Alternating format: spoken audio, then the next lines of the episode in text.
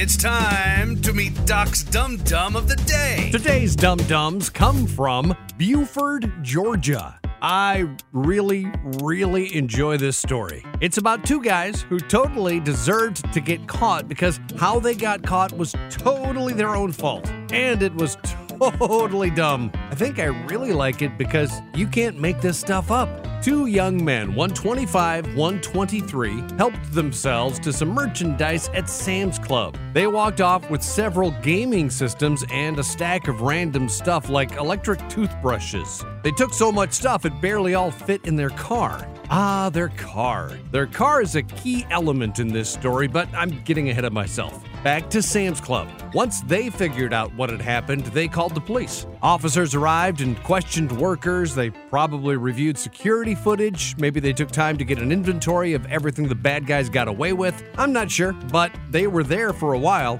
Most importantly, they got a good description of the getaway vehicle. Now they knew they were looking for a Tesla, which they found surprisingly quick.